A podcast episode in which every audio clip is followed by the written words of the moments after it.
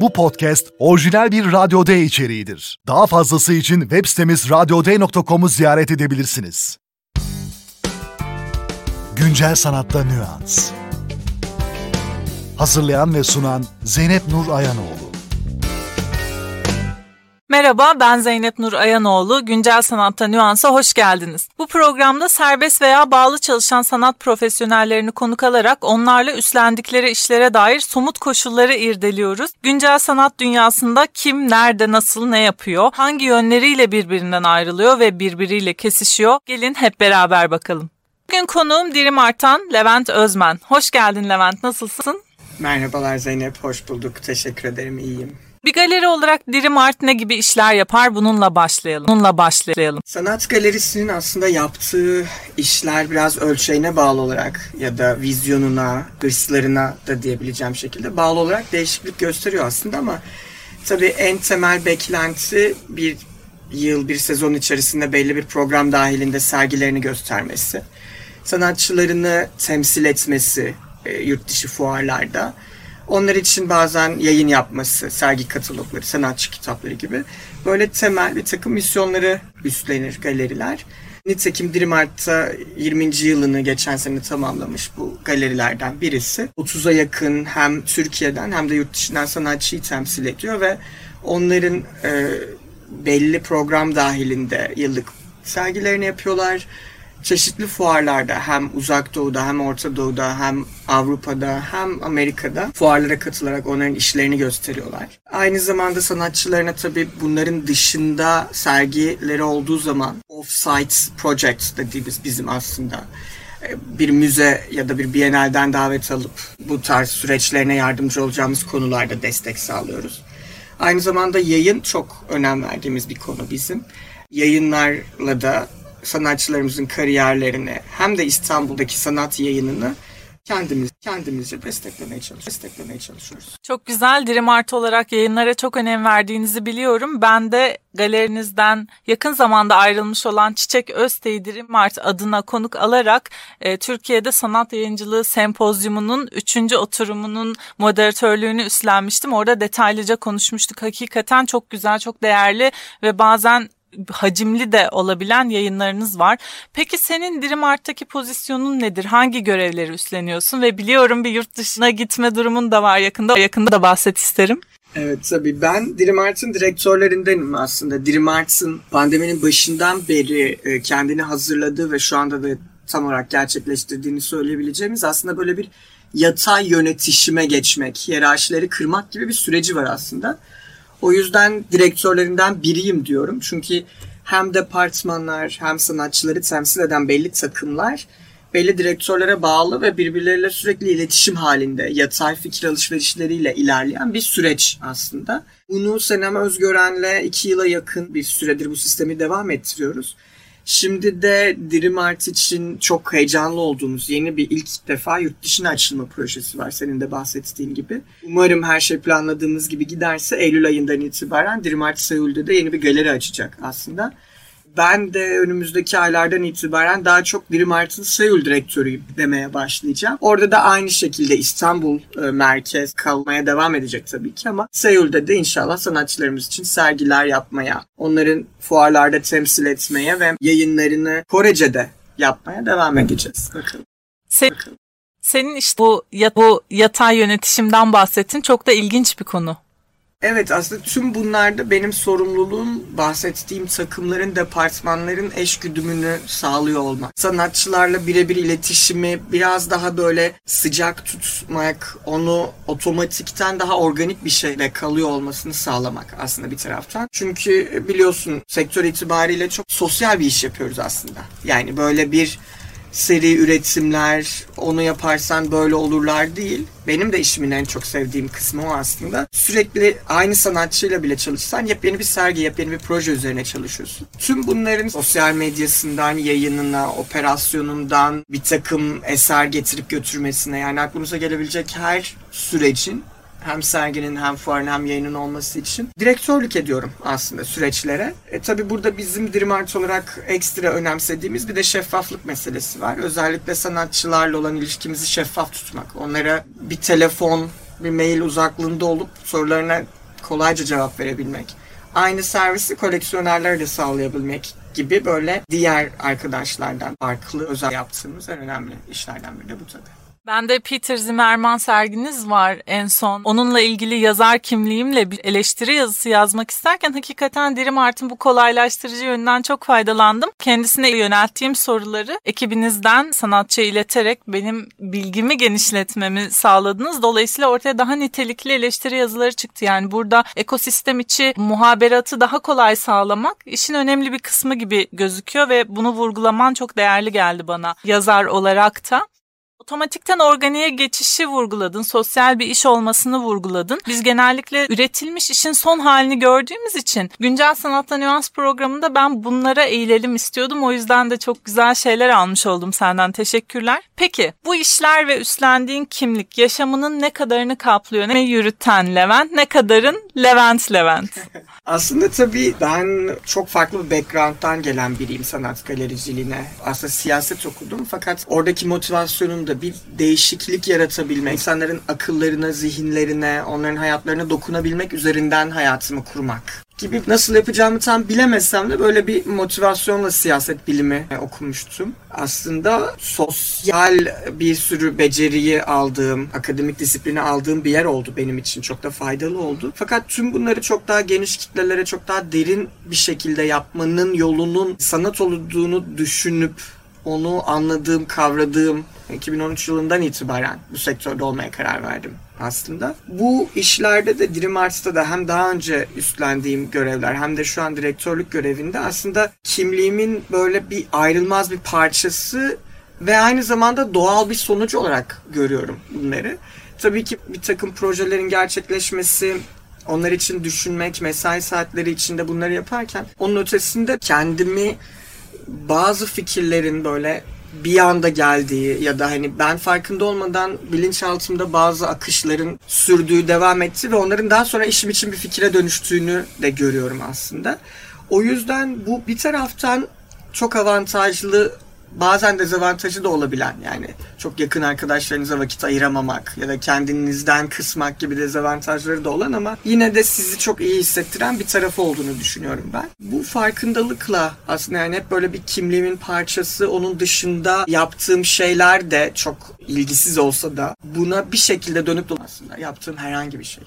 Dezavantajlarından bahsettin. Ona biraz sonra gelelim ama öncelikle siyasetten sanata geçişteki vurgu yine çok hoşuma gitti. Onun üzerine bir iki şey söylemek istiyorum. Siyaset aslında biyopolitik açıdan baktığımızda yaşamı ve gördüğümüz gibi ölümü de belirleyen bir şey. Sanat da yaşamdan ortaya çıkıyor ve kültür, medeniyet ölüme bir direniş olarak da görülebilir. O yüzden aslında ben sanıldığı kadar siyaset sanat arasında kopukluk olduğunu hiç düşünmüyorum ve bu bağlantıyı kurman çok değerli geliyor geliyor bana. Bağlantıyı kurman çok değerli geliyor bana. Peki işlerinin emek yoğun tarafı nedir? Evet bizim işlerimizin böyle pek emek yoğun tarafı yokmuş gibi görünüyor aslında. Sürekli mail aslında sürekli mailler üzerinden bir akış var ama özellikle fuarlar kısmını düşündüğümüz zaman ya da bir sanatçıyı temsil etmek sadece galeride web sitesinde ben o sanatçıyı temsil ediyorum demek değil aslında. Bir açılış olduğu zaman dünyanın herhangi bir yerinde ona eşlik ediyor olmak ya da fuarlarda daha demin bahsettiğim gibi çok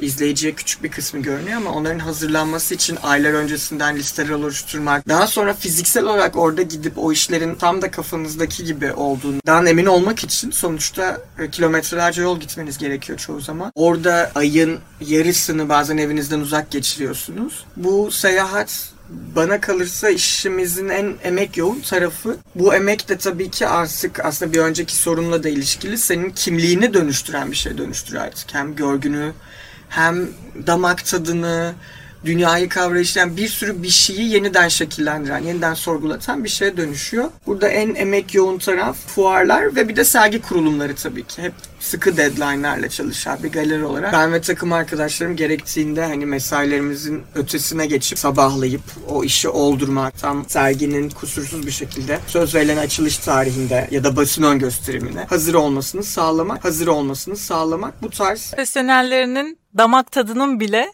bu kimliğe göre şekillendiğinden bahsetmen yine ilgimi çekti. Çünkü yemek politikaları da sanat alanına artık girmeye başladı. Ben de Kasel'de Dokümento 15'i ziyaret ettiğimde orada bir Endonezyalı e, küratör grup Ruan Grupa'nın düzenlediği bir açık yemek alanı, açık mutfak olduğunu tecrübe etmiştim. Ve dedim ki evet aslında biz acıkan insanlarız. Bizim de damak tadımızı gidermemiz gerekiyor açlığın da ötesinde. Ve evet alımladığımız şeye göre de kimliğimizin bu unsurları dönüşüyor, değişiyor. Peki bir sanat profesyoneli olarak sen nasıl kafa dinliyorsun? Senin için boş zaman ne demek? Bu zannediyorum Senin için boş zaman ne demek? bu zannediyorum sorularından en kişisel olanı. Benim için yakın zamanda da tecrübe ettiğim bir durum oldu aslında. Benim için sanırım en böyle kafa dinlediğimi düşündüğüm zamanlar antik kent ziyaretleri oluyor. Yani aslında hem kendi bilgimden hem kendi akademik geçmişimden uzakta hem bilgi olarak hem de coğrafya olarak bambaşka bir yere gidip 2000-3000 yıl öncesinde inşa edilmiş medeniyetlerin kalıntıları arasında gezindiğim zaman en çok kafamın dinlendiği anın o olduğunu düşünüyorum aslında. Tabii Türkiye'de bunu yapmak için de gerçekten çok zengin, çok şanslı bir yerde duruyoruz. O yüzden benim için en kafa dinlediğim yer hep işte en eski kiliselerden birine gitmek. Onun da öncesinde en eski antik kentin kalıntıları etrafında dolaşmak gibi kültür varlıklarını ziyaret etmek diyebileceğim bir Peki bu- bunu yapamadığında ne yapıyorsun? Örneğin çalıştın, çalıştın, çalıştın artık eve gittin. Ne bileyim böyle boş boş ekrana bakarak mı zaman geçiriyorsun? Podcast dinler misin? Bisiklet sürüyor musun gibi böyle fiziksel tarafları da var mı örneğin? Yani bisiklet pek uymadı belki. Bisiklete bir düşkünlüğüm vardı ama malum İstanbul'da gerçekten kolay değil bisiklet. Hele de Avrupa yakasında oturuyorsanız ama tavana bakmak, işte eğer müzik dinlerken gerçekten o an içimden geldiyse 3 dakika 5 dakika kalkıp dans etmek sanırım evde günlük boş zaman rutinlerim. Çok teşekkürler yanıtların için. Şimdi hızlı nüanslar köşesine geçiyoruz.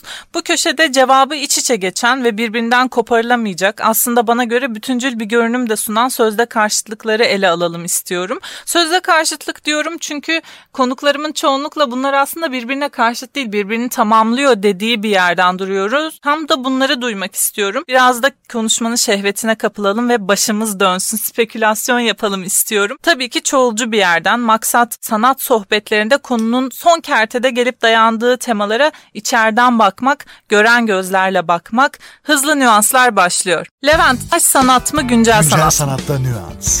Evet, Türk e, çağdaş sanat ortamının hiç bitmeyen sorularından bir tanesi. Farklı disiplinlerde de aslında yani İngilizce'deki contemporary çevirmek için en çok kullandığımız kelime çağdaş. O yüzden çağdaş sanat diye cevap vereceğim bu soruya ama güncelin kullanılmasının sebeplerine de gidip hızlıca dönüp bakmak lazım. Orada da bir takım motivasyonlar gözlemliyorum vardı. Burada şimdi e, hızlı nüanslar köşesinde uzun uzun konuşmanın anlamı yok ama o motivasyonlar da tamamen ortadan kalktığı için bence çağdaş sanata tamamen dönülmeli diye bir e, düşüncem var.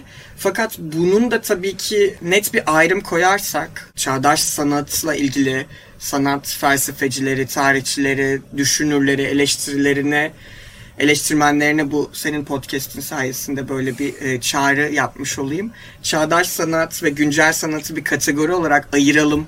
Buna bunu diyelim dersek bence hepimiz çok rahat edeceğiz. Kurumsal mı kolektif mi? Kesinlikle ben tabii ki 20 yıllık bir kurumdan geldiğim için sanki doğal bir cevapmış gibi kurumsal e, diyeceğim buna. Çünkü gerçekten çok iyi niyetlerle yapılan çok fazla şey çok fazla proje fikri, çok fazla kolektiften doğuyor da olsa kurumsallığın e, gerçekten yatsınamaz bir zaman kazandırma, know-how'ı hızlıca geçirme tarafları var. Bu e, zaman kazanma konusu nedeniyle bir takım heveslerin gerçekliğe dönüşmesi açısından önemli olduğunu düşünüyorum. O yüzden bu soruya kurumsal şeklinde cevap vereceğim. Belirsiz mi tanımlı mı? Burada da tanımlılar üzerinden gitmek gerektiğini düşünüyorum. Ben zaten siz bir şeyi ne kadar çok tanımlamaya çalışsanız oradaki belirsizlikleri o kadar ifşa etmiş oluyorsunuz aslında ve böylece bu tanımlılıkları yeniden tanımlamak, yeniden eleştiriye ya da yeniden gündeme getirmeye salık veriyorsunuz diyeyim. O yüzden buraya da tanımlı demek istiyorum aslında. Kapsayıcı mı kesişimsel mi?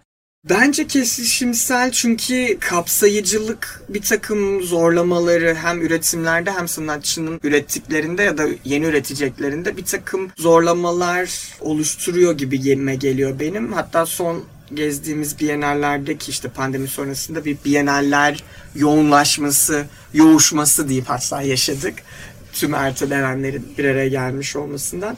Orada kapsayıcı olmaya çalışanların çok daha böyle neredeyse sakil e, durduğu bir takım alanlar yarattığını gözlemledim diyebilirim üzülerek. O yüzden onun yerine kesişimsel olanların işaret edildiği şeylerin daha önemli olduğunu düşünüyorum. Son olarak Levent, öncülük mü, inisiyatif mi? Burada aslında belki birçok kişinin verdiği cevabı vereceğim. Her ikisi de diyeceğim aslında. Çünkü öncülük bir ihtiyacı görüp o ihtiyaca cevap vermek, herhangi bir boşluğu doldurmak anlamında çok önemli öncülük. Fakat burada unutulmaması gereken öncülüğün hep verili bir zamanlarda yapılıyor olması. Yani öncülüğün de sürekli kendini tanımlıyor olması gerekir. 10 yıl önce öncü bir şey yaptıysanız o öncülüğünüz devam etmiyordur. O farkındalıkla bir sonraki adımınızı atmanız gerekir diye düşünüyorum. İnisiyatif almak meselesinde de öncülüğün verili olana cevap vermesinin ötesine verili olanın ötesine geçmek gibi bir durumu var tabii ki. İnisiyatiflerde de böyle bir avantaj var. O yüzden oradan vazgeçemeyiz. En ikisi olmalı derken bunu kastediyorum aslında. Dirim Art özelinde bir takım şeylere öncülük ettiğini düşünüyorum kurumun ama şöyle inisiyatifler aldığını da hani daha somut bir şey olması için söylemek isterim. Bir takım sanatçılarımızın temsil ettiğimiz sanatçılarının stüdyolarının güçlendirilmesi yani kendi otonom haline gelmesi için biz ne yapabiliriz gibi düşünmek. Ya da Dirim Art sanat profesyoneli yetiştiren bir kurum olsun. Buradan insanlar başka yerlere gittiği zaman da normalde çok ileriki düşünülen şeyleri inisiyatifler alarak gerçekleştirmek istiyoruz. O yüzden öncülüğün yanında bunun önemli olduğunu düşünüyorum. Zaten taşın altına en çok elini koyan taraf daha çok inisiyatif koyan taraf daha çok inisiyatif alan taraflar. Programıma katıldığın için çok teşekkürler Levent. Çok memnun oldum. Ayrıca bu programı da stüdyoda gerçekleştirdik seninle. Kalkıp geldiğin için de ayrıca teşekkür etmek istiyorum. Kayıtlara geçsin. Güncel sanatta nüans.